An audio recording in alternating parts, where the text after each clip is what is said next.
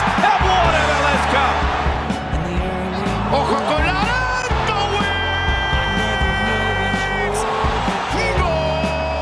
Five Stripe Final dot com. Sounds good. Sounds good. Sounds sounds so professional. Unlike us. It does. Exactly, right? This could be the worst podcast of all time, but hey, that's what you get when you- you're distracted by starting a brand new website. FiveStripeFinal.com. Go ahead and check it out. We've uh, migrated from our former home over on Patreon. We are at a brand new website with a brand new kind of vibe, kind of general feel, because we've added a whole bunch of written content and we've added a new member, Rob Usry from uh, Dirty South Soccer, the founder of Dirty South Soccer, has joined us over at Five Stripe Final. Uh, we are doing day to day coverage of Atlanta United. Take all of the best parts of what you loved about DSS and what you loved maybe potentially about the thestriker.com, rest in peace, and what you've loved about what we have done on the Patreon over the past, God, like three, four years, and what we've done with the podcast over the past, I don't know, seven years Yeah. and it's all right there for you. It's all right there. Uh, Seven dollars a month to get everything. Ten percent of that uh, of the profit going to Soccer In The Streets. Really stoked about that. We've had a great response so far, Joe Amazing. Patrick. We already Oh. have more folks hanging on than uh, we did ever. I think for just the, the podcast itself. Yeah. So people saw Rob, got really excited. Um, That's right. Rob, dri- on Rob on drives the. Rob drives the uh, interest and attraction of the people. But uh, you know, honestly, it's been amazing just to hear some of the things that people are saying on Twitter too. It's uh, like it, it's it's humbling, and I and I'm sure I speak for you and Rob as well. Just really.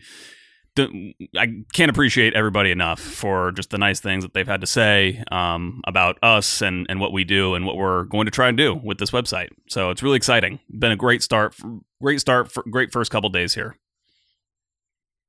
Yeah, it's, it's been excellent. It's been excellent. We also, speaking of Twitter, we have a new social handle. Uh, it's the same social handle. We just switched accounts. Uh, you'll notice we have a lot more followers now. um, that's because essentially we've taken uh, what was the DSS account and switched it over to this. Uh, as far as the future of DSS goes, look, uh, ask Vox Media about that. That that's all I'll really say. Um, for now, though, you can check out us, of course, at fivestripefinal.com. You can also follow uh, Scarves and Spikes as well. Yeah, and I wanted to say about about Dirty South Soccer. Um, I know I really appreciate my time there. I stepped down last fall, late summer, early fall, um, because you know things were happening. I think we, we kind of had a feeling that this was something that you know was more kind of near and dear to our hearts at that point in time, especially after all the cuts that happened at SB Nation, which was you know really sad to see. I understand it because it's just the the financial landscape of the media nowadays, and for people like us, we have to be driven by, um, you know, just people subscribing, people paying for the journalism that we're able to provide. And I'm not saying when I say journalism, it's not like we're doing, you know, groundbreaking stuff here, but I do like to think that we we are able to keep people in the loop and in the know of what is actually going on. Our goal is always to just try to explain what is happening with this soccer team and uh, which is obviously of great interest to a lot of people. So um, i really really appreciate everybody who has subscribed. I have heard you know y- you know i wish it was free. Why do i have to pay? Listen i wish it was free too. Like I, I wish we could do all this stuff and it would be free to everybody. Nothing would make me happier. We and i'm sure i speak for you too sam like we want as many eyeballs on our stuff as possible but ultimately Yeah. we have to create a product that you know can pay our bills. And so this is the only way we can do that we can't do it with ads. Um people like to think you oh if you just aver- if you just make it ad you know m- make your website put ads on it then you'll get money. You really don't. I mean you don't get n- hardly anything basically because who's going to have more of an interest in the kind of content that we're going to provide? An advertiser or you guys people who have a genuine interest in the subjects that we cover. So um, i just want to say that. I, I i hate that we have to put price on it but i also think that it actually will ultimately really improve the quality of what we do. And yeah, well, look, we're we're also taking it and trying to do a, a little bit of give back with it as well. Um, again, taking ten percent, and we're going to give it to, to soccer in the streets, and you know, we're we're not going to just suddenly become like these incredibly rich, like oil baron of blogging tycoons. Like it's it's not exactly what's going on here. We're basically taking a lot of really good things that we were already doing on Patreon and and putting them in a new format, right? So we have a couple of intro pieces and an intro podcast on the website you guys can check out for free to get a better idea of what's going on here. We also have a ton of stuff already up there right? Uh, a whole bunch of articles. We have a big old season preview article coming. Uh, probably maybe come out right even before uh, this whole podcast released, right? Uh, but I bet you are kind of wondering, like, hey, what's going on with the podcast itself? It's same as it ever was, right? The the main show will go out on our feed to everyone who has a, a podcast app, right? A way to listen to podcast. What will happen though is we'll continue to do what we were doing last year. which is take the back half of our shows, the Q and A section, and put that on uh, the, the website for our subscribers to to listen to and, and to ask questions for as well on the world famous five stripe final Discord. Mm-hmm. Cool. Mm-hmm. Can I say Cool. one more thing? Of just about after I said uh, that we're all cool. Uh, just, I'll allow it. did just want to um, give a shout out to Scarves and Spikes as well. Uh, those guys over there, they'll kind of. Mhm. It sounds like they'll be you know focusing a lot on on their project as well. Um, and I think it's great. It's um, really kind of interactive with fans. And I just specifically wanted everybody to know that um, you should definitely follow them because after games they will be doing the spaces that they used to host on Dirty South Soccer. Now they'll be hosting that at Scarves and Spikes. Uh, I believe that it's at Scarves and Spikes uh, on their Twitter account. So make sure you listen, check them out. And also thank you to Lucid FC, who's been a great partner for the show for. Mhm. Man, so many years. Um, just really great. They've got a whole a new crazy amount of years. yeah, yeah, it's wild. like I, it surprises me every time that the, they want to keep things going. I think we'll have a lot more in store um, in terms of things that we might be doing with them this year that I'm really looking forward to. Um, and in the meantime, you can check out their website at lucidfc.us. They've got um, a whole new kind of spring lineup going on. They've got a lot of stuff from you know last year that's still cool. They've got these kind of like uh, uh, what do they call it, like a retro football shirt. Um, and so yeah, all kinds of good stuff on there. Go check them out. They support us a ton. And if you like any of the kind of European inspired uh, streetwear, then I'm sure you'll like the stuff that they put out as well. I want to add one more thing while we're still kind of like navel gazing Uh-huh. and talking about uh, the general state of the, the Atlanta United like blogosphere. But I, I just want to add that I'm really, really glad that, that Scarves and Spikes is kind of taking uh, essentially what DSS was, Yeah. which was always kind of a entry point for for new folks, Mhm. right? For folks like me who were just coming out of school and were just looking to cover the team in any way possible, right? Uh, to, to kind of have that outlet for folks who um, want to cover the team and want to kind of get uh, their their start and covering MLS. Um, I'm really glad that is still there potentially uh, for them to add new writers as things going on, and of course they're going to keep doing um, some solid coverage as well. They're still they're still hanging out with us too on the Atlanta Soccer Podcast Network, so their stuff right. will uh, continue to be in this feed as well. Um, so yeah, uh, I'm glad it's there. I'm glad it's there. Jeff Patrick, I'm glad we're here. I'm glad we started a website in a year where it seems that Atlanta United is going to be, I think I feel extremely confident saying a lot of this, is going to be as good as they've been in a real, real long time. I agree. It's kind of the perfect time. I agree. And I actually have a column out this morning on fivestripefinal.com, uh, just kind of talking about this, talking about uh, the fact that they are a talented team and therefore expectations should be, I think, at a certain level.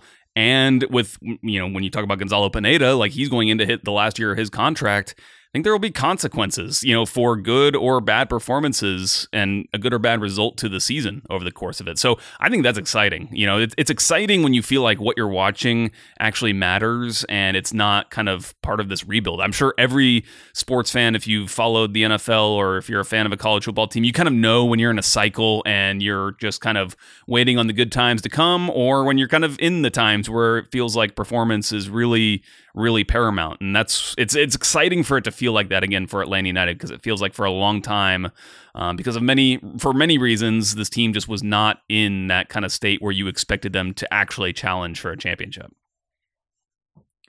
I'm going to say this a lot kind of at the start of the season, but it feels like there's an urgency to everything going on. And we talked about this with um, new uh, defensive midfielder Dax McCarty. You'll, you'll hear from that in just a moment. But we, it feels like when you're out at training that there is not only a different quality on the ball, but a different sense of purpose to everything that happens within training because the talent is so much higher, the level is so much higher. And that's extremely exciting because, you know, this year kind of sets up nicely for Atlanta United to, to especially get off to an early start as a lot of other Eastern Conference teams deal with CONCACAF Champions Cup and things like that it could be one of those years where Atlanta is, is, racing to the finish line for all 34 regular season games. And, you know, we haven't had that since the 2018 supporter shield chase, you know, uh, it, it could feel a lot like that for a lot of different reasons, including some of the new players that have been brought in this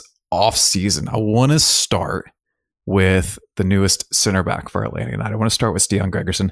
A Norwegian center back comes in from Bordeaux. Yes, another Ligue 2 signing because that's just where Atlanta United gets all their signings at this point. Mm-hmm. Uh, they, they, say it's not intentional. They say it's an accident, right, right. but but clearly there is a uh, a bit of a market inefficiency here that Atlanta United has kind of figured out how to at least find value in, right? At least find the players who might fit within this team. And Gregersen seems like an immediate fit. He fits some of our criteria. We've talked about success in a couple of different countries. He's 28, prime age player, and his numbers in Ligue and elsewhere, right?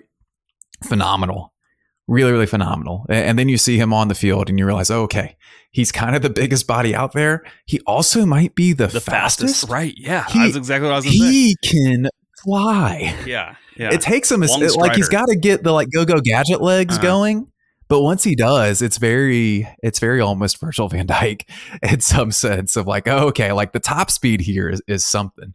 He seems comfortable on the ball. His defensive numbers were outstanding for Bordeaux. And I feel, Joe, I'm going to say, I feel confident this is an upgrade on, on 2023 Miles Robinson.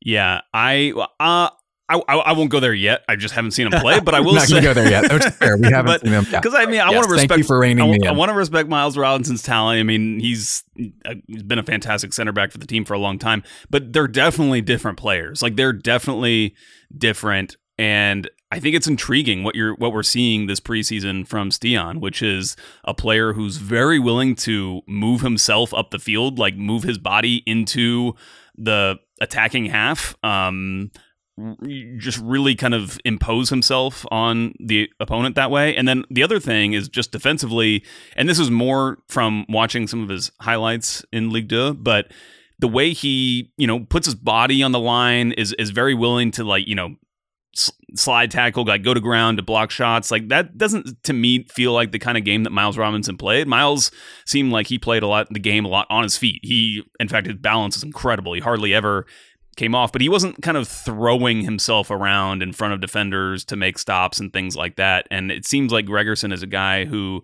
can do that. And that's going to come in handy when he's having to sprint back into space and try to defend it on his own. You know, Miles was so good at kind of standing guys up. Stian might have a little bit of a different approach to it where he's able to kind of put his body in the way and just has a really, you know, good understanding of how to use those those very, very long legs that he's got attached to his pelvis.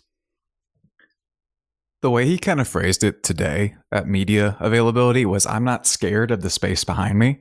I really like that. Mm. It, it, was it was it was it was musical, right? Like I, I, really enjoyed hearing that, and you know it fits very well into what Gonzalo Pineda is going to ask of this team. I think. Uh, in addition to the space behind him, in front of him, he's also going to have a little more help than Miles had because Matheus Rossetto is no longer the starting number six mm. for Atlanta United. That's going to be Bartosz Slisz from Legia Warsaw. Uh, again, another player with success in a couple places. Maybe not quite a prime age player, a little younger than that, but something that Garth has said a couple of times, and what I've heard from a couple of folks is DP light, a light DP. Mm-hmm. That's what we've got here with Bartosz, and he seems to to fit a lot of the boxes that we've been kind of asking for from a number six, a, a second number eight, a ball winning number eight, whatever you want to call him right now. We'll see how he fits in. Yeah, and I think that if you're looking toward an Atlanta United team that concedes many fewer goals this coming season, I think Bartosz Slisz is going to be the biggest reason why. Obviously, Stian Gregersen as a center back is going to you know have a have a bit to play in that. Of course, the goalkeeper has maybe you know would you would think would have the most responsibility, but I really think that if Slisz can you know solidify that central midfield area, then the shots coming in on goal are going to be more predictable. Um, we've seen that at times. Like Brad Guzan has had some of his better seasons when the midfield has been more solid, and he's just better able to anticipate when and where the shots are going to come from, get his feet set, and actually um, have better technique in between the sticks. Because when you those things are unpredictable, you're not going to be as settled in that position. So I think Slisz is is um, a, a, really important signing for this team that can hopefully again give them a lot of stability. I always think about it like chess. It's like in, in chess, the principle is to control the middle of the board, control those middle four squares, and that's what you want to get out of this midfield tandem with him and Muyumba. For me, he's the key to pretty much all of it. Mm-hmm.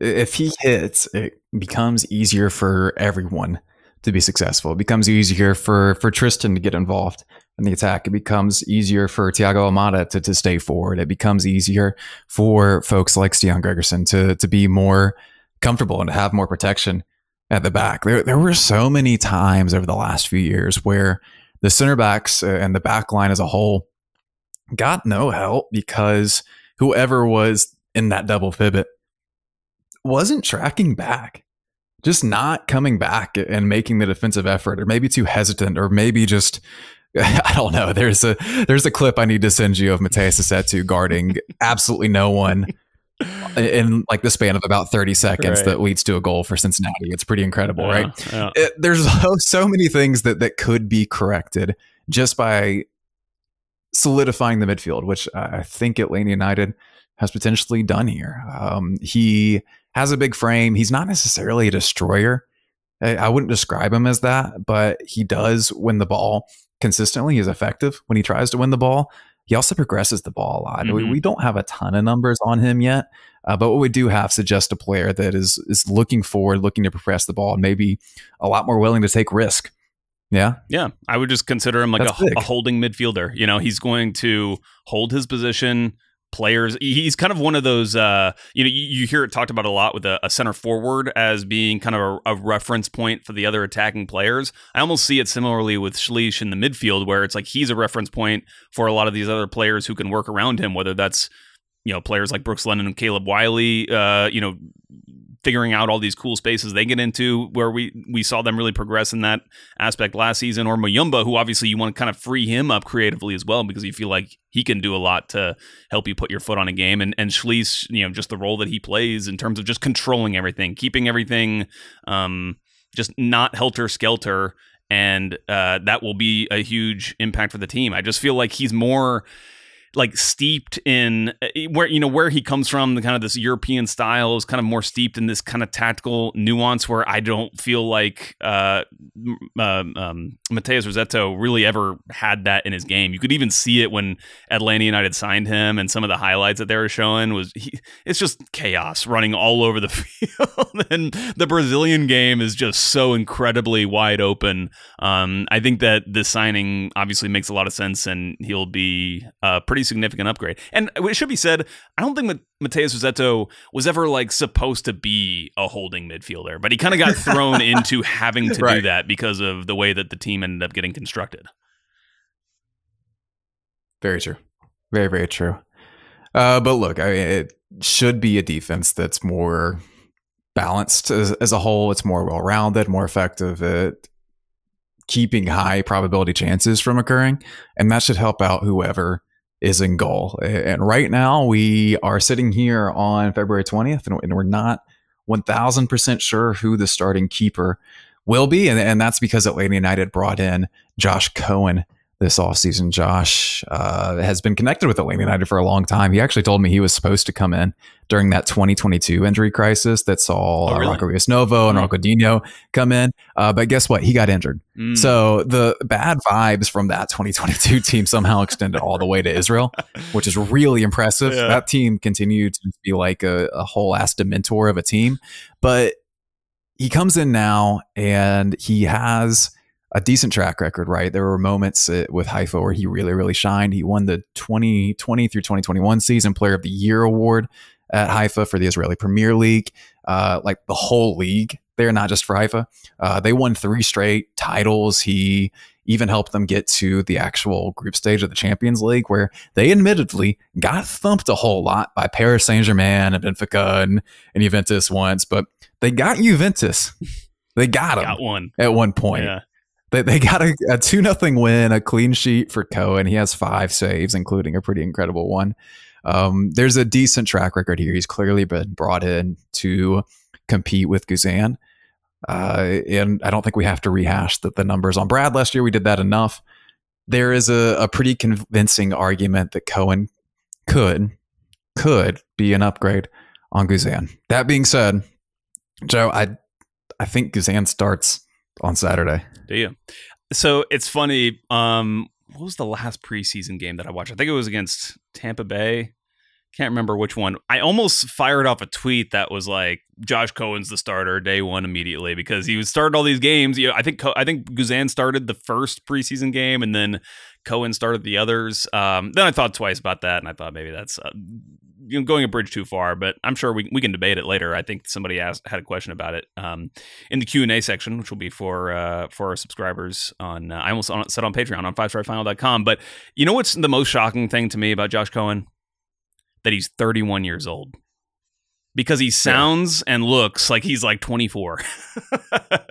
um, but he's been around doing it for a while. And that's 31. That's great because that's like prime age for a goalkeeper. That's like just coming into your mm. prime right there. So, and I think just from watching him, you know what really impresses me about him the most, or where I think he's going to add to Atlanta United the most is actually not necessarily the stop shot, the shot stopping, just because I didn't really get to see as much of him doing that in preseason, going against some of these teams that Atlanta was going against. But it was the feel for when to keep the tempo or when to slow things down and the way he was distributing the ball, which was just like throws and rolls and things like that. But I just thought he had like some nice touch on some of those distributions and just it was just overall he I just thought he had a good feel for you know where the team needed him to go with the ball in some of those moments that gave them some fluidity to their game.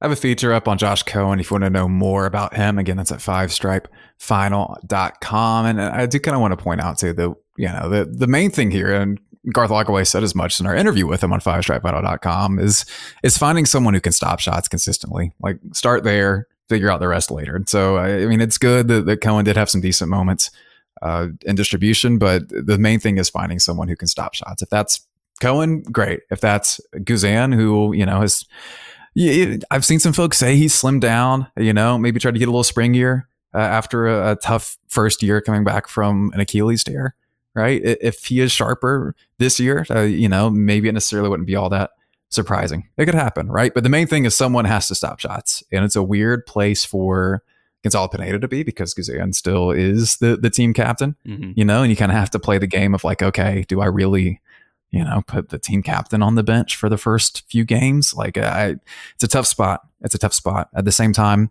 uh, Gonzalo is in the last year of his contract. Yeah, you know, yep. he, has gotta he's gotta perform this year. I mean, which means the team has to perform. You know, so uh, a lot of curious things kind of moving all at once there. Uh, but we'll see. We'll see. Joe Patrick, one new addition that we haven't touched on yet Dax McCarty joins the team. Dax uh, had a really solid season for Nashville last year, really kind of helped them on their way to Leagues Cup as he was playing at the base of what they were basically calling a 442 diamond at that point. Did an excellent job. He's, you know, one of the most experienced MLS players uh, ever. He kind of fills a, a gap there in veteran leadership in the middle of the field. And we got to talk to him for just a moment on fivestripefinal.com. It's time to rock and Work rate been like in training? It feels like I. It seems like there's just maybe not urgency, but it feels different just watching it. Maybe that's me just confirming my own kind of biases with how I think this team can play and what their ceiling say, might be. But it seems. I would good. say you're spot on. There's been a lot of urgency in training. Mm-hmm. Um, there's been a lot of of, of high level. Uh, you know, tactical stuff going on, and, and and the players trying to implement that at a high level. And look, it's it's easy to say, right? And it's it's maybe cliche to say, but like you, you really do need to train how you're going to play in the games. If, if you don't train like like a game like environment, then when the games come around, you're just not going to be ready to play. And so, um, you know, I've, I've, I've mentioned this to you guys before. One thing I like that Gonzalo has done is he's emphasized results in preseason and, and wanting them to matter. You know, some coaches, a lot of coaches, they'll say, the result doesn't really matter. I want the process to go well. I want to see the things we've been working on in training. And, you know, it's no disrespect, but it's a lot of coach speak, you know, and, mm-hmm. and the fact that Gonzalo has actually come out and told us, of course, I want I want to see improvement. I want to see certain tactical things that we're trying to implement, but I want to win. like you create good habits in training and in preseason that then translate to the regular season. And for me, that's that's a great message. That's a great message for all of us to be able to take uh, and to be able to go into training every day knowing that uh, this is a deep roster. And if you want to stay on the field and if you want to play, uh, you're going to have to stay and, and play at a high level for for the majority of, of your time on the field. So that's been a great message for me, and that's probably why you know you can tell in training there might be a different different bounce and a different vibe and a different feel maybe than in years past. You know, I can't mm-hmm. speak to that, but um, you know that's how I hmm. feel. Joe Dax is is coming for our jobs. He's awesome. He's great. It it feels so nice to have a player on this team who just just talks like a normal person. that sounds bad. That sounds bad. But um, you can tell he's just confident enough. He's done this thing long enough. And by this thing, I mean the podcasting game. Where uh, no, yeah. I'm just kidding. But like, yeah, he he's just been here, done that, and and is totally confident in his own skin and happy to you know share whatever's on the top of his mind, which is just awesome for people like us. Yeah, and you guys are not going to believe this, but Dax knows ball. Yeah, he uh he like he like genuinely knows MLS too, which I mean like it's it's totally fine if you're a professional athlete to not follow every single team, right? Because you're playing in the games. You're not going to go watch the other games unless it's like you're prepping for film work or something like that. But he he seems to really really follow the league, has a good understanding of it. He he's definitely got a future in whatever he wants to do post soccer, whether that's coaching or being a pundit or, or, whatever, right? So I appreciate Dax coming on. Uh, and Joe, I think in general, these moves all feel like the exact moves that Atlanta United needed to to solidify everything in the back. Yeah, I mean, I think clearly if you look at all the moves, there's like one driving um, problem that they're trying to solve behind all of them, which is the fact that this team gave up more goals than anybody, any team that made the playoffs last year. I think they were the sec- they gave up the second most goals in the Eastern Conference. It was just it was clearly a problem for them, and it's one of those things where again, if you listen to Garth talk, he's like we have a clear problem. We have we're addressing it with our proposed solutions, our intended solutions, and you know you hope that that works out. And I think that um, a player like Dax helps solve that in a couple ways. Like you're you're kind of approaching it from a couple angles. He's obviously going to give you some solidity with what he does as a player, whether you're bringing him on late in the game as a sub, or if he's starting because you have to rotate a piece or you have an injury or something like that, he's going to do a solid job for you. He's proven that he's still playing at that level where he can provide those quality performances.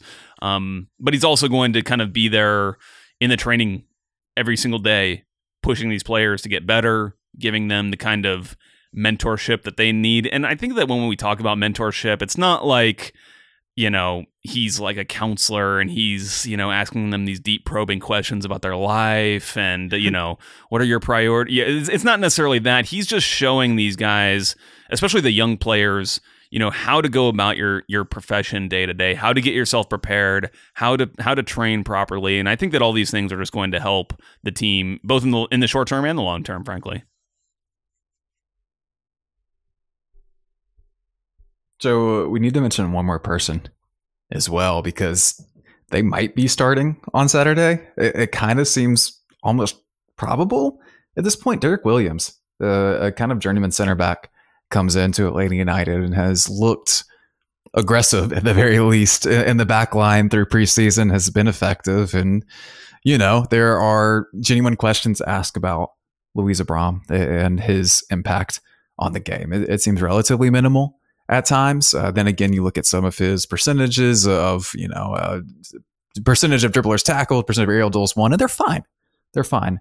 His passing numbers are fine. There's a lot of fine mm-hmm, there, mm-hmm. but I, I, do wonder if if Derek Williams has maybe played his way into a spot by simply just being more proactive in in his defending.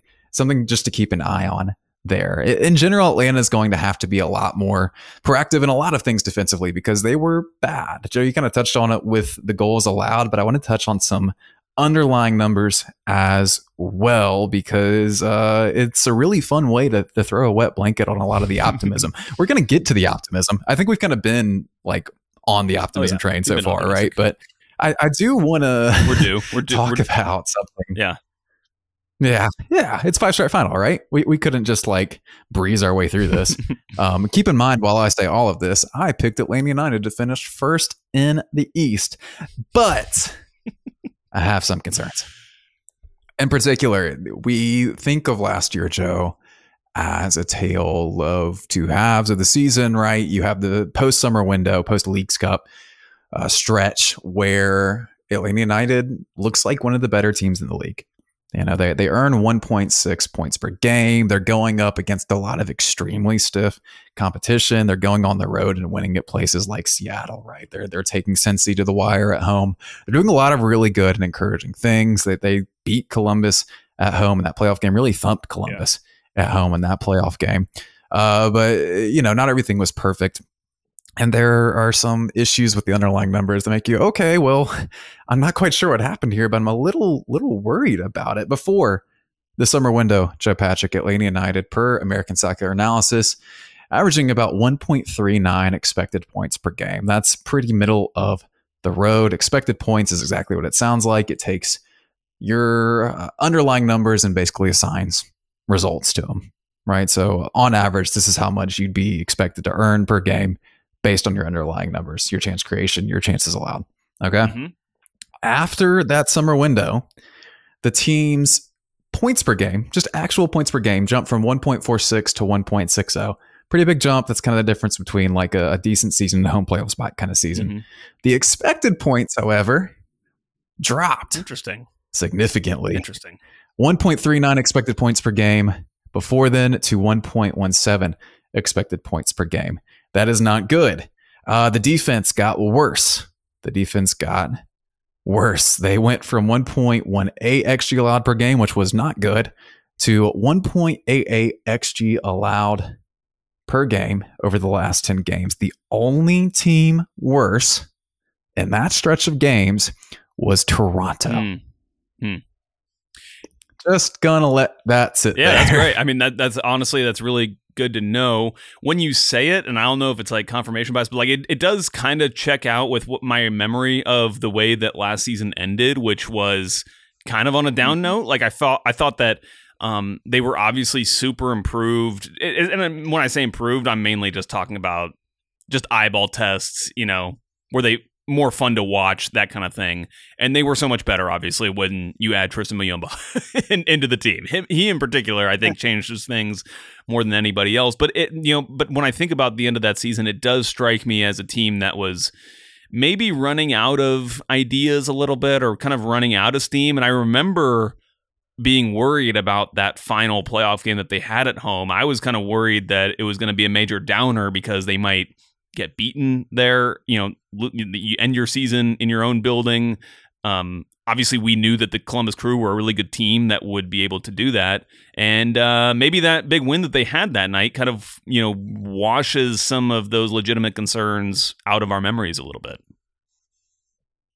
Yeah, no, it's entirely possible. Entirely possible. The way I've been kind of framing it in my head is you have this race car that has a restrictor plate on it and it can't really steer and then you just took the restrictor plate off mm. and it still can't steer. So it's going faster, right, right? Right. But also it's still just kind of like slamming into the wall at a higher speed yeah, too. Yeah. You know, it, it's one of those things where they weren't able to maintain control, especially when the game got faster, when the game got stretched more often. They weren't able to kind of maintain what you called Joe, the the kind of control in the center of the board, the, the chess tactic, right? They weren't able to have that, you know, and so that's that's the hope for this year is that Stian and, and Bartek uh, and all these guys come in and help Atlanta understand how to gain control of games while also having a hell of an attack. So the underlying numbers for for Saba, for Gigi, for Almada, for even Xande, incredible. Man, this is besides Miami, you know, this is the best attack in the league on paper. It, it straight up is. I, They've just got to figure out the rest of it. yeah, yeah. Um, let me ask you this, Sam. Have Have you read Teodo Football's last post that he did on kind of randomness and risk? I don't even know what that is. well, get ready because I think we're going to have him on the show at some point um, here coming up. But Yeah, no, I, I, I saw a little bit of it. Um, I, I did read it. I, I'm trying to remember most of it. well, let me just Uh, I'll, but I'll lay it out this way. Like a lot of what he talks about in that post was um, a lot of of s- soccer, and when you're talking about management, like managing the team. Um, as far as their on-field performance goes, a, a lot of it comes down to like risk appetite. And do you want there to be a lot of risk? Do you want there to be a lot of volatility to the results, or do you not want there to to be that? I think the best teams in the world are able to kind of dial that up and down um, at their will, pretty much. Like when Man City needs to go for it, when Liverpool needs to go for it, they can go for it. And if they get it, then they can just turn it off immediately and just reduce the amount of crazy randomness that might happen. Um, and I do wonder if Atlanta United, during that time when they got those players in, part of the thing, something that came with that and that style of play that they started, the way that they started playing was it it opened up it opened up the dial, the the aperture almost on how much kind of volatility and randomness you were allowing into the game, and that certainly helped them on the offensive end. But it obviously leaves you more exposed if you're not solid in those positions, and it kind of brings us back to like Matheus Rossetto. It puts a lot of pressure on a player like that who's you know kind of playing out of position, um, and leaves them quite vulnerable and exposed.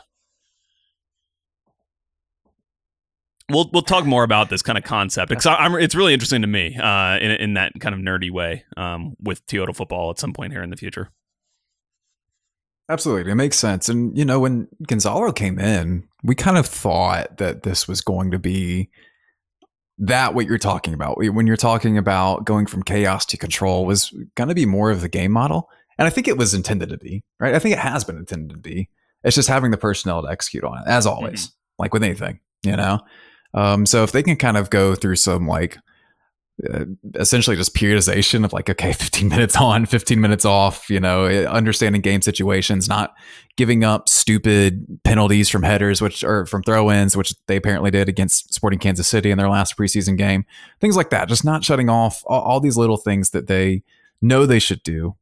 It, it's going to be a lot better i think. Yeah. it's going to be a lot better. And to, to kind of go, I just like I think Tata Martino's Atlanta United teams played with this like really volatile style that allowed them to score a lot of goals. And the reason that team was successful is because you had a set of players in that 11 or that were usually on the field that were that also kind of enjoyed that style of game like an LGP, a Michael Parkhurst. Like these were the kinds of players that allowed you to play in a certain way that um, counterbalance some of that openness. And um, I think that when you look at a player like Stian Gregersen, for example, I think that he's a player that fits into that kind of model where he, like you said, is not scared of the space behind him. Um, hopefully, at least I, I, I hope that that's kind of the idea um, that Atlanta United is playing with with some of these player acquisitions this offseason. Yeah, I mean, even Parky always talked about just living on an island as a center back in Tata system.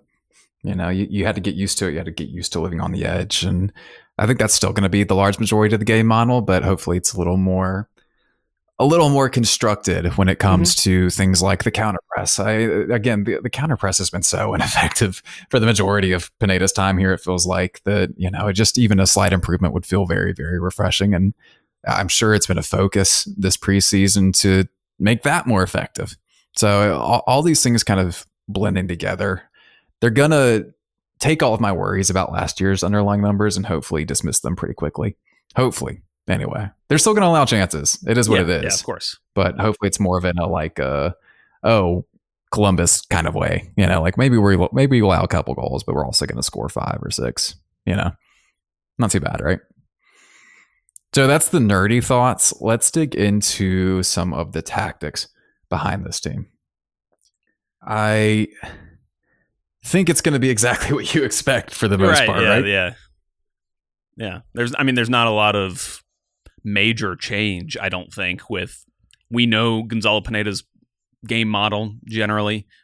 I don't think that that's going to change drastically. I think that the uh, hope is that you just acquire players that are going to better be able to fit that game model and um, the results therefore will improve. But I think the most interesting kind of, if we want to talk about any kind of little wrinkle, because listen, this team's going to play with a really you know solid goal scoring number nine in Gigi, uh, like the ideal kind of playmaker that you want behind that kind of player in Thiago Almada pretty traditional wingers on the sides with Xande and Saba. Saba's going to get a little bit probably more up and down the line as that right-footed player. Xande's going to cut in a little bit, but you know we expect that nowadays from wingers.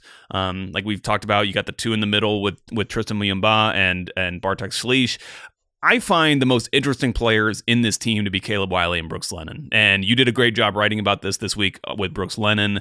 And I think that just in general, uh, soccer around the world at the, at some of the highest levels, you're starting to see fullbacks do a lot more interesting things. For a long time during the kind of um, early 2010s, that really went really all through the last the previous decade the the fullbacks almost became like wingers, and that was just the way that the game was played. You had the in, the wingers kind of tucking in a lot more, and now you're seeing a lot more managers playing with their wingers out wide, which is seems to be like what Gonzalo Pineda wants. He's talked about want liking natural having his wingers on their natural sides, and these fullbacks are taking up some really interesting spaces. Sometimes they take up a space more at the kind of base of defense, like almost next to the holding midfielder with Slisz. Sometimes they're getting further forward into um, like the half spaces and the attack. And I think that both of these fullbacks that Atlanta United has are just such talented players with really you know unique athletic gifts. Uh, I, I think it gives them a really big advantage over a lot of MLS teams who I think really kind of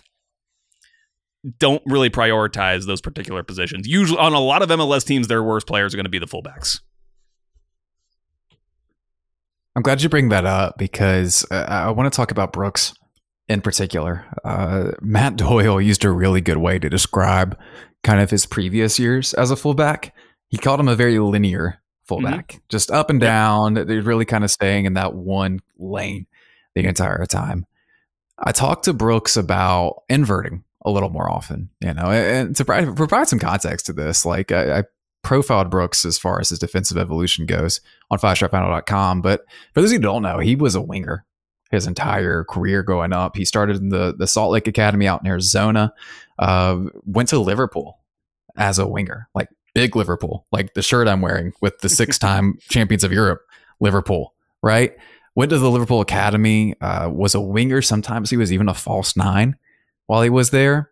And that was his whole makeup as a soccer player was an attacker, right? It, you know, he had to learn how to defend once he got to MLS and got switched to fullback and has really kind of steadily been learning how to defend ever since then. Uh, but it, it's curious to kind of think about like, okay, he was at Liverpool and, you know, sometimes the fullback behind him was Trent Alexander Arnold, you know, playing in the same academy games. And right about some of the same time that, the Trent Alexander Arnold began to tuck in the midfield for Liverpool as an inverted fullback, Lennon started to do some of the same things. And what he said that did, in addition to providing an overload in midfield, right? Like the whole point is you get extra numbers, defense has to adjust, uh, it makes it easier and build up in theory, right? But what it also does is it shortens the path that Lennon has to cover defensively. Mm. Mm-hmm. You know, makes sense. So he, he says, I, like, I'm getting up and down, but if I am kind of in midfield, it's easier, right? Uh, less ground to cover, can give you more diagonal about it. You can take better angles, makes things better for you defensively. Yeah.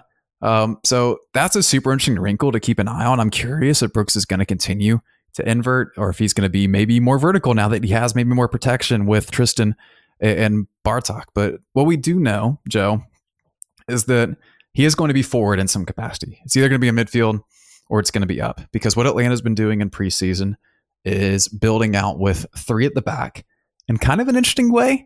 If you want to look at it, right? It's been Stian, of course, is the, the furthest right center back, uh, either Derek or, or Abram, and then Caleb Wiley has been dropping in into what's essentially a, a like a a skewed back 3 mm-hmm.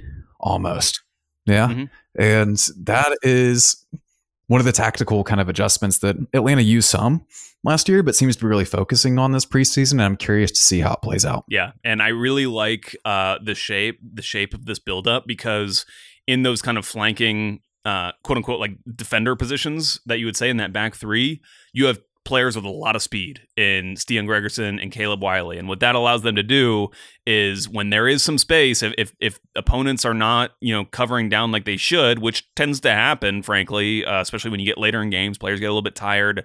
Those players can take off. And when they take off, what they do is they kind of break that first link in the chain. And I think we've talked about it in the past where it's like so much of soccer, it's like you just got to make that first reaction from the opponent happen. That forces the opponent to, you know, that forces somebody else to come and take up a space that maybe they're not technically supposed to in the tactical setup or in the game model that they have. And then that just forces a reaction that creates another opening that then that player can pass to for an opening. Then it, that creates another kind of player that pulls gets pulled out of position. And then before you know it, you've got a chance on your hands. So um, I really like the the kind of setup that they've got going on. I, I I don't think it necessarily means that Caleb Wiley is going to be like a more defensive player he might start in some more defensive areas. He might he might not score as many goals. I don't know, but um, I just generally like having. I, I, like the way the personnel sets up and the way that they want to uh, do this build up. Big year for Caleb in general. A lot of high expectations for him as he continues to also learn the position. Essentially, of course, he was playing as a winger at the start of last year and dropped back after Andrew Gutman got traded. But uh, there's still a pretty steep learning curve for defenders especially as to learning the position and being effective at it. But Caleb continues to grow into his frame, continues to have an excellent physical skill set, has uh, attitude about him when he plays, which is just so funny considering how quiet he was when he first started talking to us in the media and everything like that. Um, and has that has the dog in him, if you will and obviously uh, excellent speed of thought, excellent technical ability. It's a really big year for Caleb, especially in a year where he's probably going to be at the Olympics with uh, the the U.S. team. It, people are going to really take notice of Caleb Wiley this year, I think, and uh, you do kind of wonder if maybe this is our last year yep. with Caleb Wiley. If, if Atlanta lives up to the expectations that we've been talking about, Caleb probably plays a pretty big part of that. Probably is in some kind of conversation for, for Young Player of the Year, probably is in some kind of conversation for the top of the 22 under 22 list. Like it, it's all there for Caleb, which, you know, in turn means it's, it's all there for Atlanta. It's really, really high expectations for this team, Joe. And we got to talk to Garth Lagerwey about those expectations on fivestripefinal.com. It's time to rock and roll! Right now, Thiago Almada obviously still here, uh, despite obvious speculation that he might head out. Uh, and the roster seems set and probably in a, in a much better place than it was when you arrived last year. What's your general feeling on the team right now, and have your expectations shifted in any way for this group? I know the plan last year was was home playoff spot. Uh, is that the same goal this year? Yeah, look, I, I think the goal is the same. But before we see that as a lack of ambition, let's let's look at the East for a second. Right. Um, you have Cincinnati, the Supporter Shield uh, winner, who added a player that some of our fans are familiar with, and, and Miles Robinson, and you know arguably got better. Uh, Columbus, uh, who are the defending champions, you know, for me, probably the best run organization head to toe in the league uh, under Tim Bezbatchenko's uh, leadership. So, I mean, you look at what they've achieved with their second team in, in terms of MLS Next Pro and the ascendancy of some of those players into their first team. Um, they've really done some some really commendable work, um, led by Mark Nichols among others. Uh, and you add to them uh, Miami, who's you know depending on how you count it, spending eighty or ninety million dollars uh, from a payroll perspective. So if you say finish top four, there's some pretty good teams in the East. You know, we haven't talked about Orlando or Philly or the teams that are New England or the teams that have had 70 points or, uh, you know, all those teams have had 60 points or more in the last two or three years and gone to MLS Cup finals and all that stuff. So, you know, I think when you unpack it that way and you say, all right, you want to finish in the top four, in fact, that's quite ambitious, I think, uh, to say to say that. And I think you're looking at it too. And I think, you know, the, the East is better than the West right now. Doesn't doesn't mean these teams can win every year, but um, I do think it's a really difficult conference now uh, for a variety of reasons. Um, and I, you know, I think it's that makes it a really cool place to be because then now, like from a fan base perspective, you're going to see a lot of good soccer games this year in Mercedes-Benz Stadium. Um, so, do I think our team? I do think our team's better. You know, if you want to be really simple, we spent the winter when I got here basically just clearing out dead wood then in the summer, we started to fix the offense, and then in this window, we fixed the defense. Oversimplified, overgeneralized. There are exceptions to to all three uh, tenants there, but in a broad sense, we did.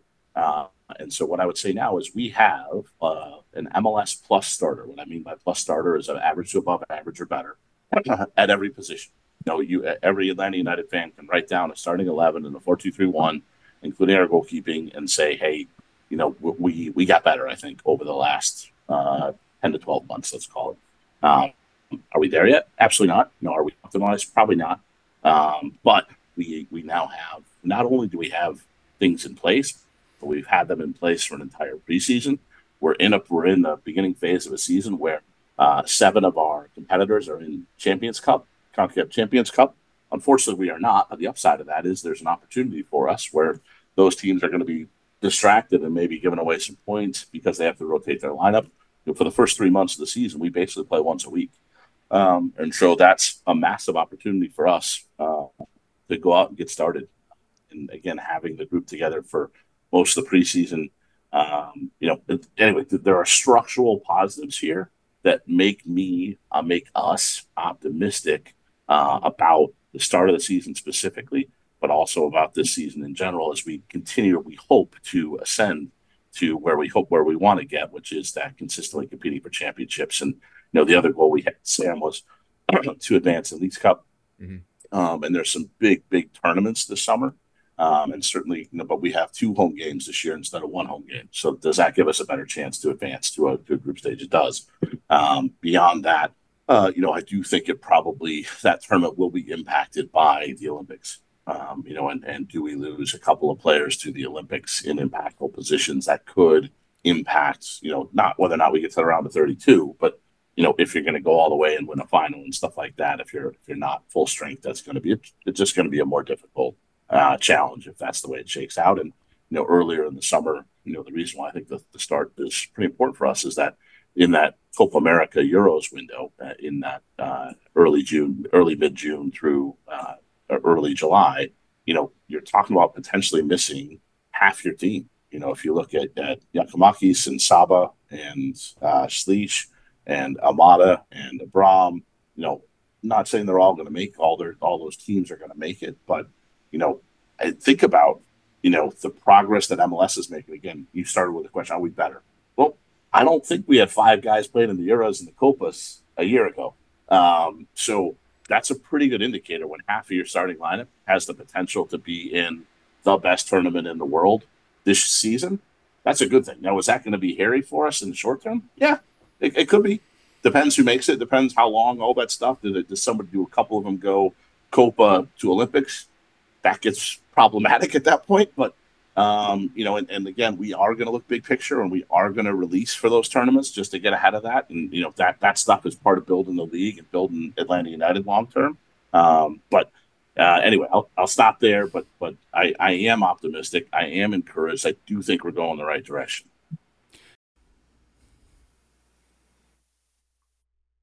Thanks, Garth. Thanks, Garth. We appreciate it, man. Sp- speaking of uh, great talkers, love Garth. You know, kind of similar to Dax in this respect, where he's just willing to just put it out there. He's not trying to. You don't. You don't feel like he's trying to like put key messages out there or something. Like you kind of got that feeling with Darren Eales at times, where it's like he's trying to sell you on this or that. Garth, it just seems like you're hanging out, talking. Yeah, there, there, are no talking points necessarily. There are you know, key insights and maybe some opinions that are, are dampened just a little bit because that's the job, but everything always mm-hmm. genuine. And, uh, you know, that's part of Garth's policy of, of transparency being important for the league. And I think we're going to get some more clarity uh, very soon on, on, just kind of the state of the roster, who is TAM, who has contracts coming up uh, to a close and everything like that. So Atlanta kind of leading the way in that and Atlanta potentially leading the way in the East this year, Joe Patrick. Again, I picked them first, uh, but th- there are a few caveats to talk about with that. Uh, I-, I picked them first for one, I think they're going to be good. I think this is a very good team. I think this is an extremely talented team in attack. I think they have solved a lot of their defensive issues. I have no reason to doubt that the new signings will be ineffective. I, I think they're going to fit. I think they're going to hit. I, I think it's all going to be an improved product. But you also have the fact that Atlanta doesn't have to worry about CONCACAF Champions Cup. And a whole lot of teams in the East who are contenders for the top spot in the East do. And you know that that's one extra competition we've seen in the past that that can help uh, teams who are not participating. You know, it, it, can be one of those things where teams who are in that competition struggle at the start of the year and really start to have their depth tested, especially early in the season. If Atlanta can get out to a fast start, kind of get a lead on these guys, then you know there's the potential that we're looking at a really special year. That being said, there are a lot of Eastern Conference teams in the CONCACAF Champions Cup for a good reason.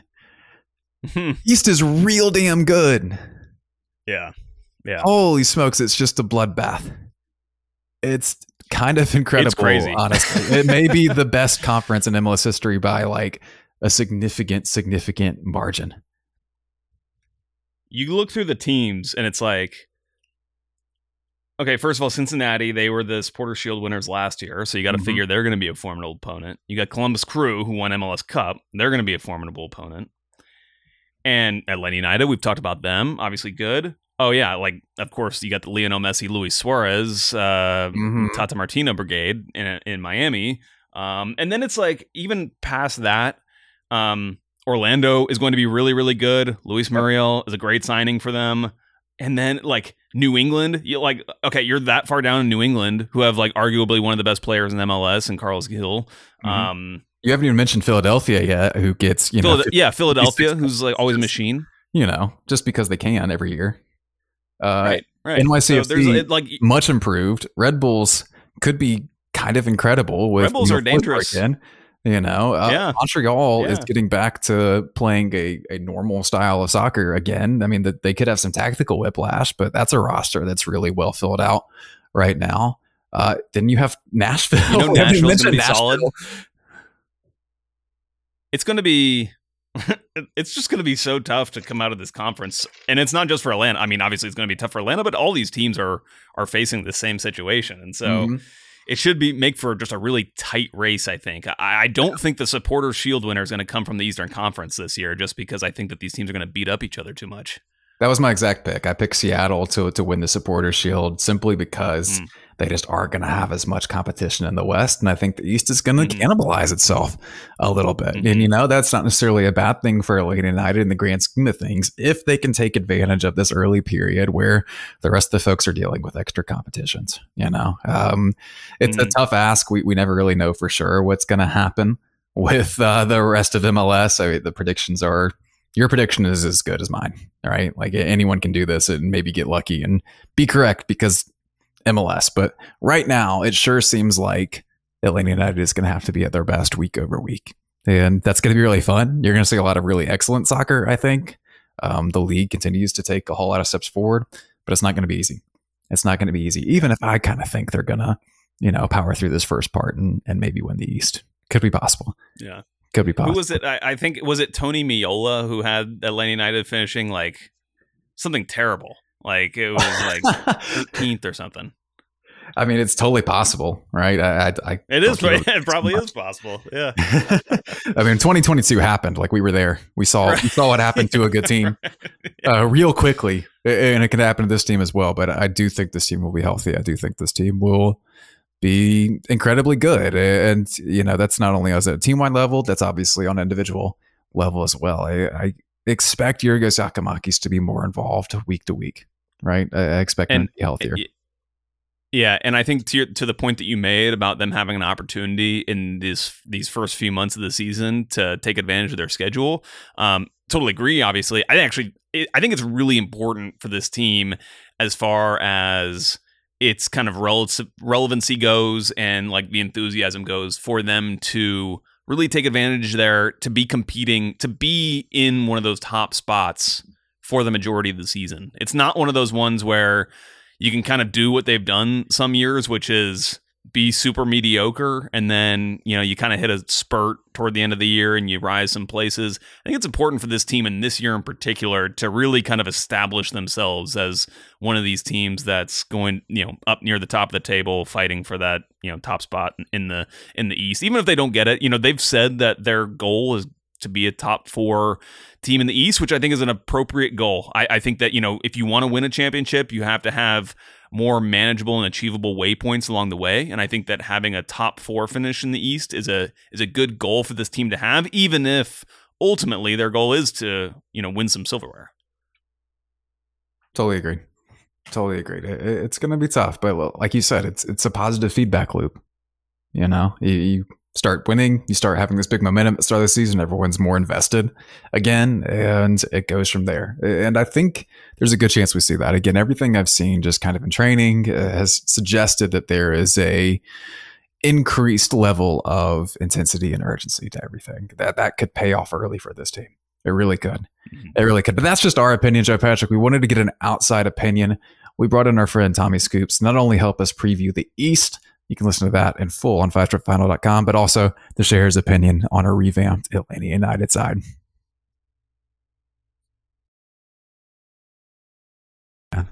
Uh, but it would be a beautiful moment. It would be a moment almost as beautiful as Atlanta United lifting the supporter shield this year. It it kind of seems like there's a chance, Tom. Like, is that the one that you value more, or was that just your segue? No, shield truthers are lying to themselves. I, I, I think they're just trying to be contrarian about it, but it would be cool at the same time. Like I'm not going to complain, right? Hey, Matt. Um, but it seems like slightly more plausible than it has in a real long time in Atlanta. And I just wanted to get your outside perspective of what you think of this team going into the year. Look, I, this is one of my top teams in MLS literally the only thing keeping me from putting them on the same plane as LAFC, Cincy, Columbus is that we don't know for sure if Thiago Almada will be here in October. In mm. fact, we assume that he's not going to be. Um, if if you could guarantee me December 30th, he's still an Atlanta United player technically this is one of the favorites of Cup. This is one of the favorites for for or contenders for Shield. Sorry, one of the um because there there are a couple ifs on this team in Bartosz Slisz and Stian Gregersen, mm. but I I've spoken to enough people. Plus, I've seen Garth Lagerwey have you know a dec uh, a dozen years of evidence that what does he hit on signings like eighty five to ninety percent. Everybody misses mm-hmm. right, but like I have pretty high faith in him that he's going to do that right, um, and that these players are, are indeed going to be very good. So the only question mark of this team is how long is Thiago Almada going to be here because they have the blend of top end talent, elite talent in Thiago Almada and Yorgos Giakoumakis. I think Stian Gregersen is going to be an elite level center back in this league, but again, that's an if. Fair enough. I think Bartosz Slisz is going to be somewhere in the upper echelon of defensive midfielders. Again, that's an if. He needs to prove it until you know you really take them like that. But they don't have any holes, and for the first time since 2018, their best players all complement each other. Thiago mm-hmm. Yorgos Giakoumakis is the perfect center forward for this group. Xande Silva and Saba Lobjanidze make a ton of sense on either wing around, uh, uh, uh, centering around Almada. Tristan Muyumba and Bartosz Slisz are two real life adult professional central midfielders that they haven't had in, in four years, right? Like this team really doesn't have many holes. Like you could poke at if either Gregersen's not great or and then the whoever the starting center back is next to him, right? Maybe Josh Cohen isn't like I'd be shocked if he's not really good, but like right, those are just little things. Everything else is lined up for this team. Yeah, that's the thing. The bar for Slisz is better than Matheus Rossetto. That's it, it's it could not be lower. it could not be lower. Uh, but it's, it's I mean, obviously you talk about the track record with Garth. There's a ton of proof of concept. You kind of have to think these guys are going to be good. But you're right. There's the big question around Thiago. But then again, it feels like we've been talking about this question and we've had you on to talk about this question for probably like four windows now. It's just been there. It's just been there. And you started to wonder like, okay, there's this limited subset of teams that can actually hit that $25 million or whatever threshold they're trying to get. Is it going to happen? I'm kind of convinced it's not at this point until maybe further down the line, maybe after Olympics or something like that. Yeah, I mean the problem is is that look, Atlanta's stand again. I, I feel like I'm just stale stale things, just repeating things that I've said on this particular show. I think mm-hmm. multiple times. Atlanta's stance remains that if he spends the next decade in Atlanta, that's the most optimal outcome. But they just understand that that's not realistic. Um, what's different about this summer is again the market should be more robust. Uh, FIFA fair play resets whatever in the year. Like I, I don't I'm not I'm not enough of a nerd to know all those legalities and everything. Mm. But from what people have told me, it makes more sense for that to happen in the summer than the winter, even more so than in the past. And also, his contract is up. I believe the summer will be 18 months before that expires. Mm. If they do not sell him in the summer, they are not getting anywhere near what they want from him if they wait till the winter. And that puts you much closer to Thiago just saying, screw it. I could just see out my contract and then go sign for on a free somewhere else. And instead of them paying a $25 million transfer fee for me, they'll give me a $12.5 million signing bonus on top of my salary. And I get to pick where I go, right? Like, so I think that's in play if you get past this summer without a deal. Um, but again, that being said, I think that there's just too much interest in Almada, and just would, I, like I think Atlanta would be reasonable.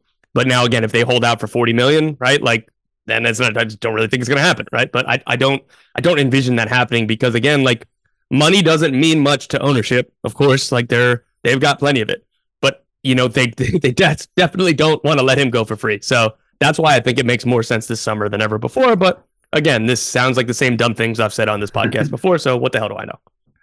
We're here. We, we, we love the dumb things. That's why we have you here, bud. Um, there there were rumors this winter, though. It, it did seem like maybe uh, we were trending towards a world where Almada wasn't with the team at the start of the year, and I kind of wanted to get your feeling on those. I mean, the, the obvious one was um, Atletico Madrid coming in and then maybe switching for for someone like Moise Kean or something like that. Did that carry any water for you when you were looking at it, or are you like this is an agent pushing? What was it? No, I, I bet it was real, but it, it was like one of the like you can tell it wasn't like hey this team put a bid in. It was mm. hey if they sell this player for this amount of money, then they might take this amount of money and bring it. It was just like too many moving parts or too many like again plausible I don't mm doubt that it's real. I don't doubt that they were interested. Um, but there was several steps and the yeah, moving to Saudi, and that uh, the the last I saw of that was when it was like if they sell him to Saudi, they they'll they'll maybe they'll go for Almada, and then mm I don't mm-hmm. think I remember seeing any updates. Yeah, no, it dissipated pretty quickly after that.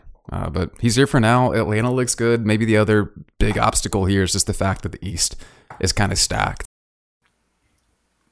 all right, Joe Patrick, we don't want to do it, but like the people demand we do it, put our lives on the line for content's sake. We're gonna make some predictions here. Okay, we have a. Few... Oh, thank God! I thought it was gonna be way worse. uh, for me, that's terrifying. I mean, getting memed on the internet for for like someone who straddles that millennial Gen Z line. There's nothing worse, Joe Patrick. Nothing worse. But right, yeah. I'm recovering. I'm all right. It's gonna be okay. Uh, I'll just ignore any feedback we get. We have a few kind of over unders, a few questions here, and we're going to write these out as well for our big preview on fivestripefinal.com. But we figured we address them in audio form too. We'll start with this. We'll start with our breakout player who takes a big step forward in 2024. Kind of the criteria here is someone who is already on the team and really kind of gets maybe a more pronounced role, maybe catches some eyes more often. Uh, the thing about this one is there's not a whole lot of space for younger or newer players to really make their mark. Uh, so you got to be a bit particular about it. Mm-hmm. Yeah. Um, so in that vein, I'm going with actually a, a, pretty young player, and and therefore I think that this prediction could very well be wrong. But uh, I'm going with Jay Fortune. I think that okay. he got some opportunities toward the end of last season to play, um, earned his way in over some more experienced players. Like, uh, for example, like an Amar Sejdic was left on the bench for Jay Fortune. I like what he brings, like tools wise. I think that he's a pretty technical player, He's got good mobility around the field, and you know, because he clearly did, I think, earn Gonzalo Pineda's trust in some of those moments where he was able to, to play last year. Um, I think that he's going to continue to get more opportunities to go out there and just prove himself. I think that's the biggest question mark with a lot of young players is are they actually going to get the opportunities? And um, I think Fortune will. And this is me saying that he's going to break out not to like again be a pessimist here, but I, I, do think that there will be some sort of injury or some sort of absence to you know a key player in one of these midfield spots. Uh, could be Almada and you play Muyumba in a more forward role. Could be Muyumba. Could be even Slisz. Who knows? But I think that there will be an opportunity for Jay Fortune to uh, not establish himself as like a bona fide starter this year, but I think really elevate himself in terms of how people think about him. Okay, you opened up a whole another topic, but we've got to touch on it. Uh, if Thiago Almada is not around, right? Something we've kind of been focusing on in preseason is who might kind of take his place if he is gone to another competition or maybe just resting, uh, injured, whatever. Who is kind of the backup? number 10, we do have to address that because it kind of feeds into a potential answer here. And I'm kind of surprised neither of us picked it, but Nick Firmino could very well be set for some kind yeah. of breakout season. He has been taking on the 10 role in preseason. We've seen him already score for Atlanta United in very, very, very, very, very limited minutes, but a, a really smart goal that he scored. I believe, I, I think it was against. Oh, New England, maybe I can't remember. Um, nope, not New England. Can't remember. I'll figure it out later. But he scored, and it was really, really well done. Uh, he's looked really sharp in preseason as well. Uh, maybe not perfect, right? Mhm. He's still, you know, a player kind of finding his way in professional soccer, but he scored. Uh, he looked effective. He looked active, and you know maybe that's all Atlanta United really needs him to be while he's replacing Thiago Almada. Uh, that could be an option. Uh, could also put Derrick Etienne there. They've tried that out a little bit in preseason. Derek is currently injured though, so there's been a setback on that. It's just something to keep an eye out, but. Maybe it is Nick Firmino. That's not my pick, but maybe it is. Who is your pick, Sam? My pick is Noah Cobb, and that is obviously like Love this pick. it, it's I love this not. It, it's kind of like yours. Like, oh, okay, well, they only really get in if so and so gets hurt and so and so gets hurt and everything like that. But Cobb had an outstanding preseason. He is fourth on the depth chart at this point. He is a baby child in center back years, especially. He is a he's a toddler learning how to walk. He is all of 18 years old at this point, I believe. And in center back years, that's that's nothing. But uh, his frame, his physical skill set, uh, his mentality from everyone I've talked to at the academy level uh, appears to be fantastic. He is just one of those players who seems like he is built for something pretty big, you know. And even Carlos Bocanegra said when they first announced that homegrown deal, Carlos Bocanegra's quote was, "This is a kid that's destined for the U.S. national team." Yeah. And that was probably a mistake on Carlos's part because now the Right, expectations are probably way too high. Right. Uh, but right. He, he can absolutely be an effective MLS player at this point. And we, we got to see him a couple times last year. That did not go well because of many different things, including playing Franco Ibarra in a single, pivot against Columbus. Go look up that score. Uh, but he is a, a well-rounded kid, and I am excited to see how he develops. And if he does get his opportunities this year, I think he will look effective enough to make us think about what could be with him going forward, which is a, a player that really um, latches onto a starting role as he gets older. I mean, four years from now, he'll be 22, which is, you know, like kind of the age where center backs really start to maybe find themselves a little bit. Like think about how Mhm. old Miles Mhm. was before he became Miles. Right. It took a while. Yeah. You know, Yeah. What was it? Cobb- Like Cobb is- 26? uh, not that old. 25? No. Uh, no, he probably Oh. wasn't that old. 24, maybe? something like that, right? Um, we can look this up later. This is great radio, but uh, Cobb has so many years to develop, and he's already at a place where a lot of center backs aren't. Yeah. And that's my pick. Yeah. And I don't want to be too harsh on Carlos for what he said about Noah because no, no, no. um, I I feel like uh, I'm glad that he said it because I, I to me it shows that that's actually what he thinks about Noah Cobb, and I think that it's important for people to to know that that's it, that is how highly the club thinks about his potential. I think it's our responsibility as media members to to kind of say, listen. That may that can that can very well be true, and it's true that he's like not going to be the biggest contributor you know right now or last season at least and you know maybe he can like slowly grow more into that this year but um but i think it's worth i i think it's i think it's worth reflecting on that quote as you know maybe it wasn't the you know wisest thing to just put out there but i am glad that he said it I mean, like the bottom line is, it doesn't matter what our opinion is because it was said by U.S. Soccer Hall of Famer Carlos Bocanegra. You know, I like mean, that's that's yeah. a hell of an endorsement. No matter whether Yeah. he's the the GM of the club Noah plays for or not. You know, yeah it's a hell of an endorsement. So hopefully we start Yeah. to see him get a little more time. Uh, it could very well happen this year. It could not, uh, but it is possible. Joe, let's talk about some folks we're definitely going to see a whole lot of time from. Who is your predicted 2024 MVP? You know, for me, uh, it's Thiago Almada, and um, you know, there's I think there's one thing that stops Almada from being this guy, and that Atletico is Madrid. uh, exactly. Yeah, it's uh, it's Carlos Bocanegra from uh, you know if he decides to move him. Uh, but yeah, I mean, listen, like I just it's boring. It's a boring pick because we all know the kind of talent that he has. But you know, the game really does flow through him, and I just think it is. I always go back to this, but it's always just so evident whenever he's not playing for this team because it's different. You know, the way that they play is different. The results they get are different. Um, just he accentuates, I think, every single other attacking piece that this team has. Yeah, no, I mean that's probably the correct pick. Uh, all of it hinges on whether or not he hangs around this summer. We have uh, a quick thing about that coming up, uh, but I'll, I'll, go just to to vary it up a little bit. I'll take another big risk and go go GG.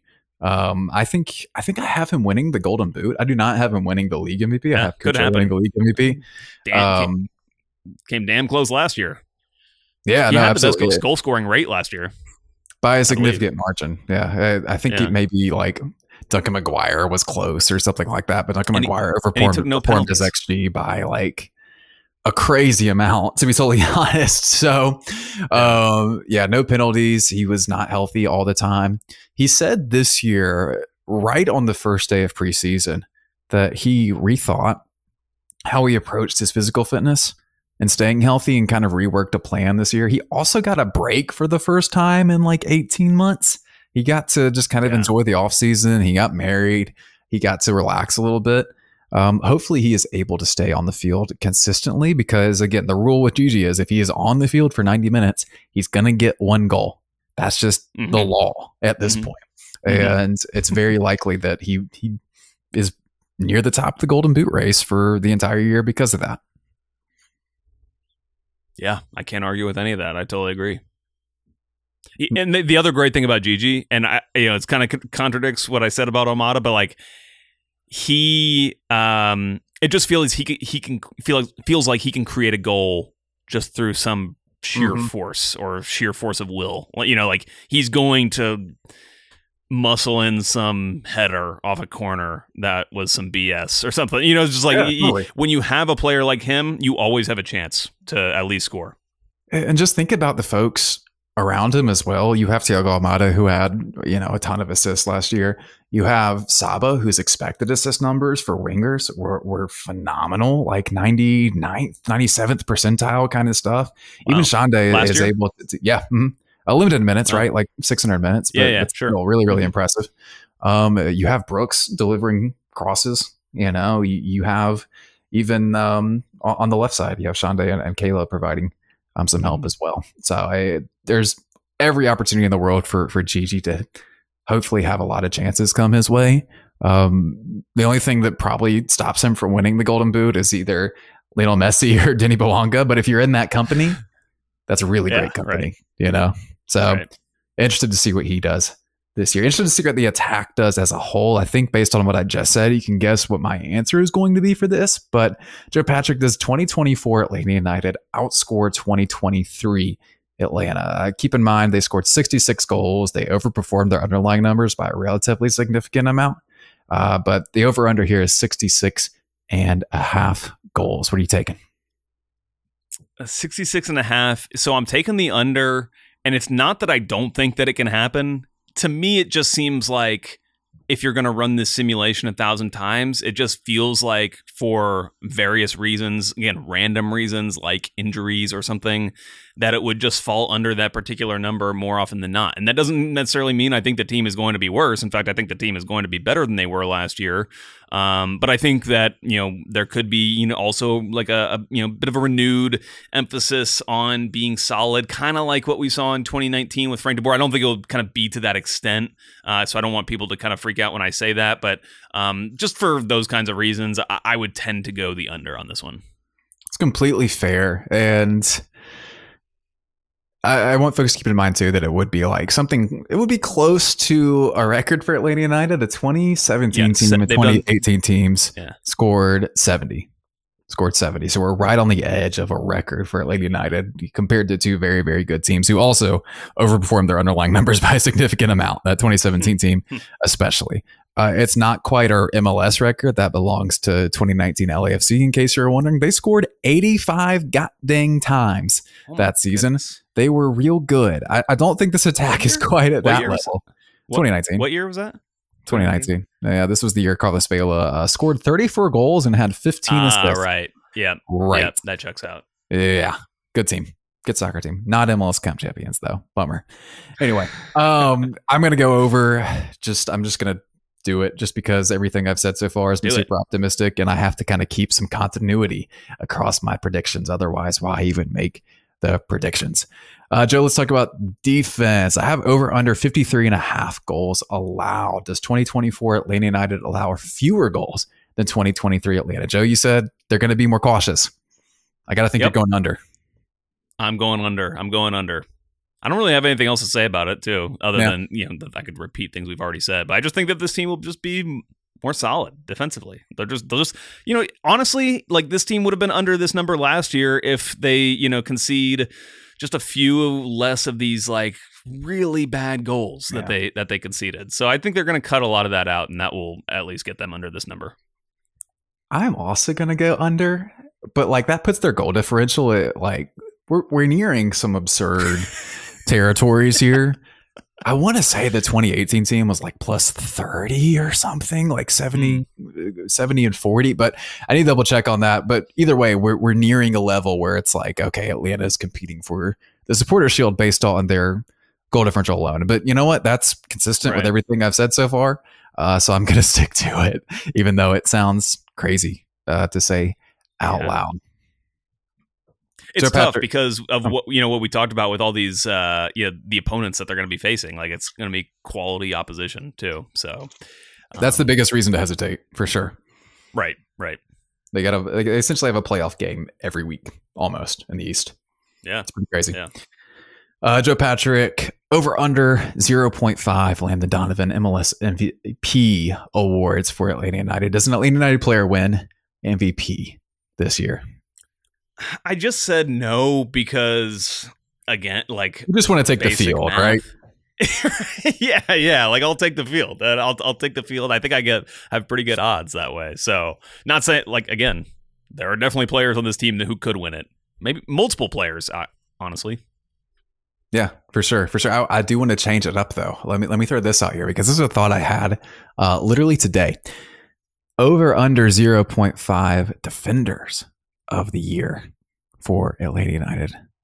Is Stian in that conversation? Because I kind of think that his that makeup could totally put him there.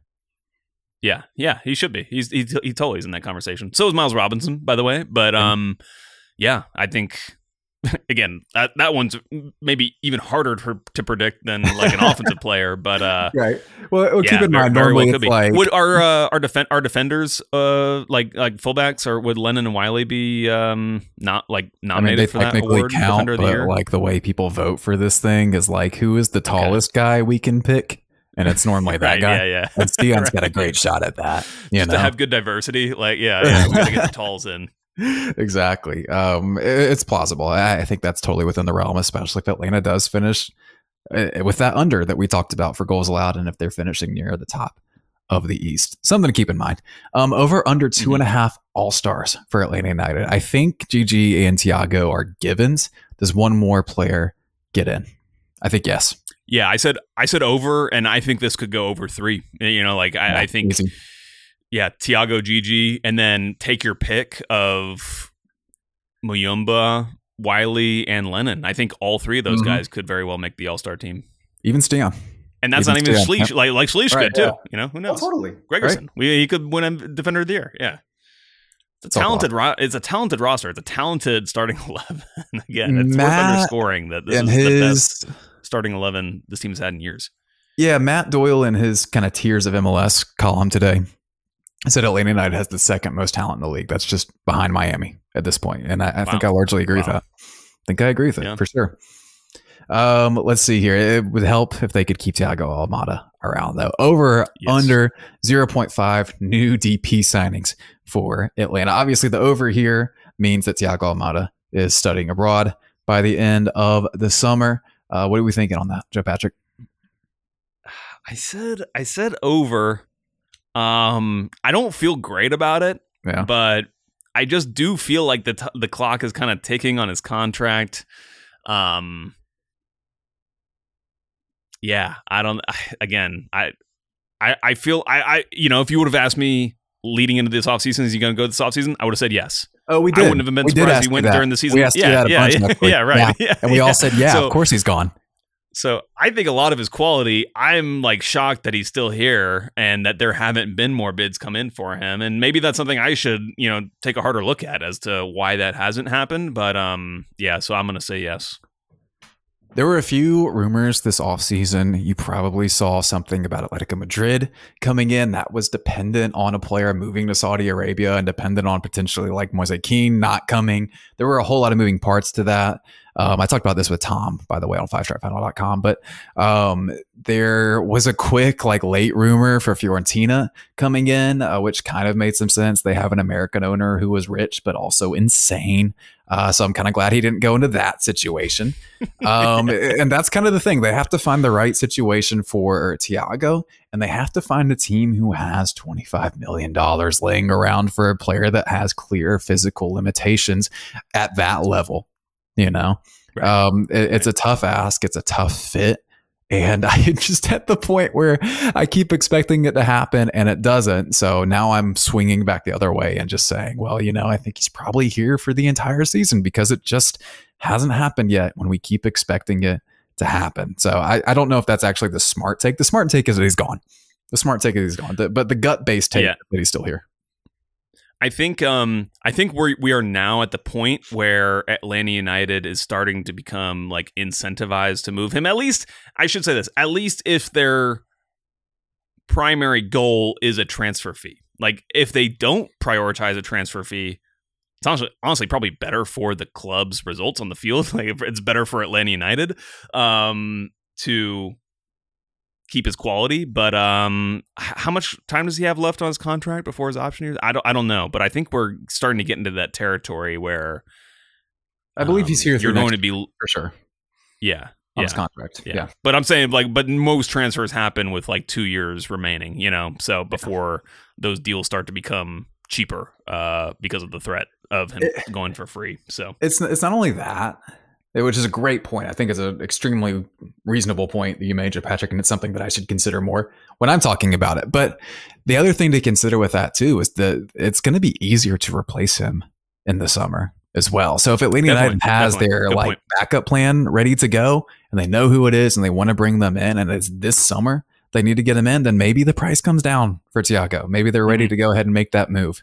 I'm sure they're keeping an eye on a lot of things, but you know, right now they'll they'll keep saying it. Garth will keep saying it. Carlos will keep saying it. If Thiago wants to be here for the next ten years, he could be here for the next ten years. They have the space carved out in their roster. They have set up the roster to make sure they have the flexibility to keep him around. And you know, whether or not you really buy into that, I don't think necessarily they buy into that. But they won't be pressed if he does stay Right. around. And it's it's Right. totally possible. Mhm. Like way more possible than we really considered. I told Tom I would see him in like six months just to keep asking him, "Hey man, what's what are you hearing about Thiago Almada?" Right, It's gonna be like the same Yeah, thing. right. And we'll do it again six months later. It's gonna be a great show. Yep. Five Yep, com. yep, totally. Joe Patrick, does Atlanta United reach their goal? Did they finish in a home playoff spot? Yes, I do. Yes, I do. Um, Yep. Is there any other detail? I, I don't. I don't know. I, I do. I think, I think that they're just better set up. I think honestly, so I, I honestly even look at a team like Miami and think that they're actually not best set up for like a top finish in the standings. I think they're set up to potentially make a run in MLS Cup and win that if they're healthy and things are kind of fall right for them. But when you look at the construct of how the roster is put together, I would take Atlanta United over them. Yeah, this is what I did for my MLSsoccer.com predictions. I had Inter Miami fifth, and then I had Inter Miami winning MLS Cup. It's a team there you that- go. that's Yeah. really just built for that, you know. And I think they're going to Yeah. focus on those kind of competitions where they go deep into to Leagues Cup, they go deep into to Concacaf, they go deep into whatever else they're in, uh, but probably aren't necessarily built, uh, especially with the injuries and the pieces they've had to ship off just to be roster compliant. Probably aren't built necessarily for uh, a 34 game MLS season to keep racking up points and compete with a very, very good conference. So there you go. I think Atlanta will finish ahead of Inter Miami in the standings. I think that's enough for top four. Uh, are they going to finish first like I, I kind of predicted? Eh, probably not, but there's a possibility. All right, Joe Patrick, we got a couple more here. I, I want you to predict something wild. Give me something off the wall. Not something you necessarily believe will happen, but something that could happen. Yeah, I'll say uh, Caleb Wiley is Atlanta United's fifth leading scorer. Exactly fifth. what? And I'll give you the other four. Behind Gigi, Almada. Oh, wait, hold on. Yeah, yeah, yeah. Behind Gigi, Almada, uh, Jande, and Saba. And then I think Caleb Wiley is next. Is that is that bold? I don't know if it is. I don't not. know how bold that actually is, but it does make. Let's say let's say fourth. Let's say fourth. Let's say I, let's say I think Caleb Wiley scores more goals than more. Hmm. Do I actually believe this? uh, yeah, he scores more than Saba. More goals scored than Saba. I think the way Atlanta United is kind of focusing on build up and everything like that, that, that Caleb will get forward enough to make that happen. Uh, but I do think that Saba will have I think Saba will be behind um, Xande in goals scored and like that. I do think Saba will be kind of right near Thiago in total number of assists. His expected assist numbers were exactly. awesome last year. Um, yeah. So that's really interesting to me. I guess this is. Yeah, I think this is kind of more of a Saba prediction that he's going to be actually like surprisingly lower in terms of goal of goal scorer than people would think, but I think he'll be a very high assister on this team. Completely agree. Completely What's yours? Agree. I'm going to go on a big limb here. I'm going to say Dax McCarty scores twice two whole times, Joe Patrick. Let me tell you why that's a big time prediction. Uh, Dax okay. McCarty uh, has not scored more than one goal uh, since the 2017 season, I believe, with Chicago. Uh, it just hasn't happened. He scored zero goals four times. He scored one goal three times. I think he's going to score twice this year. Why is that going to happen? I don't know. I don't know, but it's going to happen. I feel actually, I feel actually really confident about this one. It just is. Okay, it just is. I have another. I, I have another take that I'm that I'm just coming up with off the dome. Stian Gregersen scores more goals than any center back in Atlanta United history, which I don't even know what that number is. It would probably would be Juanjo Purata. I'm imagining. Oh, definitely. Yeah, yeah. Good call. Good call. I think he had like six. but I think I think he could. He I think he could definitely be like a set piece menace because he's so big. Can't teach that. So there you go. That's right. Joe Patrick, give me your key kind of hinge point for Atlanta United. Atlanta wins a trophy if dot dot dot. Josh Cohen is a top 10 goalkeeper in the goals minus expected goals category. If he does that, then I think uh, I guess it doesn't guarantee any sort of trophy, but um, at least we know that this team is going to be very, very good. Probably, maybe winning the Supporters Shield. Well, no, it's tough because they're in the East. Because I was thinking, I think they probably come first in the, in uh, the Eastern Conference if he does that. I think that's but, fair. Um, I think it's fair. That's, that's, a huge step forward from where they were last year. You know, which was the third worst, I believe, in post shot xG uh, among mm-hmm. goalkeeping or among any team in MLS. You know, um, that's a huge mm-hmm. step forward for this team, and you know it probably helps them stay ahead in a few games that they wouldn't have stayed ahead in, and everything like that. Those points add up. So you know, if Cohen, how many times has it? How many times has Atlanta United had a goalkeeper that's top ten in that category? I don't know. Brad Maybe has done Guzan it. Did, Guzan did it in twenty twenty one. I think. I think he had he had a couple of really good years, and the majority of year, his years he has been um, below average in that statistic among starting keepers. Um, so he, I, forgot that yeah. me saying when has Atlanta United had a goalkeeper that and it's just it's Brad this is, is the only yeah. option. um, Alec Kann might have been actually near oh, that. Yeah, that's true. Like, that's yeah, true. I, I kind of wonder. I'll have to go back and look at that. Um, but yeah, no. What's a yours? Few, a few more stops here and there. Pretty big deal. Mine was, and I'm trying to remember it now, so I'm going to stall just a little bit. Oh, mine was if Bartosz uh, Slisz is is a dude. If he's the guy we think he can be, then everything hinges on him. And I've kind of been over why I think that already, but I'm just going to reiterate it. I think everything depends on Bartek. Okay, cool. Love it. Cool. All right, Joe Patrick, we're going to move this over to five stripe You guys can catch the rest of it there. We're going to move right into our Q&A. Of course, you can ask us questions. All you have to do is join us at five stripe and then you get a free invite to our Discord.